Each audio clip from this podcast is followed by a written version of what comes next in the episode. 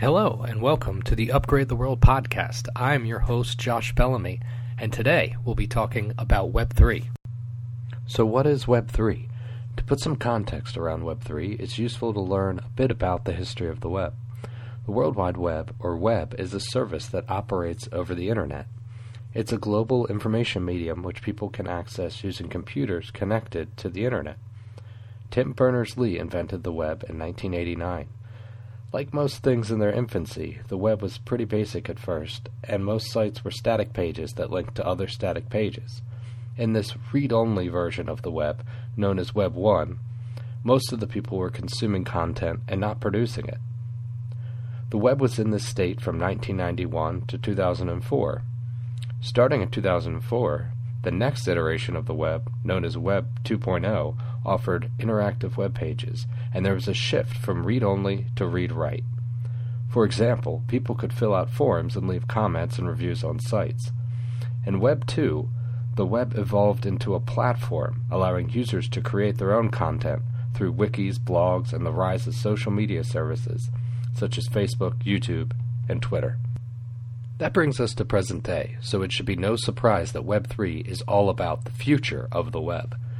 The term Web 3 was coined by Polkadot founder and Ethereum co-founder Gavin Wood in 2014, referring to a decentralized online ecosystem based on blockchain. One of the concerns of the current iteration of the web is that it is controlled by big tech companies such as Meta and Google, who collect data on their many users to sell to advertisers. As the adage goes, if the service is free, you are the product. One of the ideas of Web 3 is to replace the services offered by these tech giants with DAOs, or decentralized autonomous organizations, which are member-owned communities without centralized leadership, but rather rules encoded as a computer program that is transparent and controlled by the organization's members. In Web 2, data is the currency. 98% of Meta's revenue and 80% of Google's revenue comes from ads.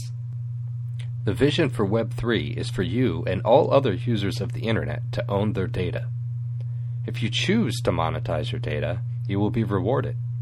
Tokenization is digitizing the right of ownership onto a decentralized blockchain. This can be done for any item of value. For example, tokens can indicate ownership of tangible assets like art, or they can indicate ownership of intangible assets such as shares in a company or voting rights, like in the previously mentioned DAOs. Now you may be thinking, Web 3 is decentralized with DAOs and it will have an ecosystem based on tokens, but what is a blockchain?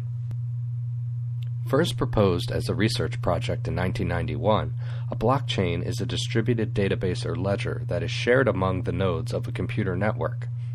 The innovation with a blockchain is that it guarantees the fidelity and security of a record of data and generates trust without the need for a trusted third party. A blockchain collects information together in groups known as blocks that hold sets of information. Blocks have certain storage capacities and when filled are closed and linked to the previously filled block, forming a chain of data known as the blockchain. Each block in the chain is given an exact timestamp when it is added to the chain. The goal of blockchain is to allow digital information to be recorded and distributed, but not edited. Before we close up our discussion on Web 3, it's important to remember that Web 3 is still in the development phase, and as technology advances, the ideas that ultimately get implemented will evolve. I hope you enjoyed this episode as much as I enjoyed making it. Thanks for listening, and until next time, keep upgrading.